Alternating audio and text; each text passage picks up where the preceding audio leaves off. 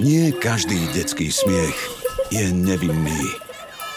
V týchto prípadoch bol predzvesťou blížiacej sa smrti, pretože vrahmi boli tí, od ktorých by to nikto nečakal. Deti.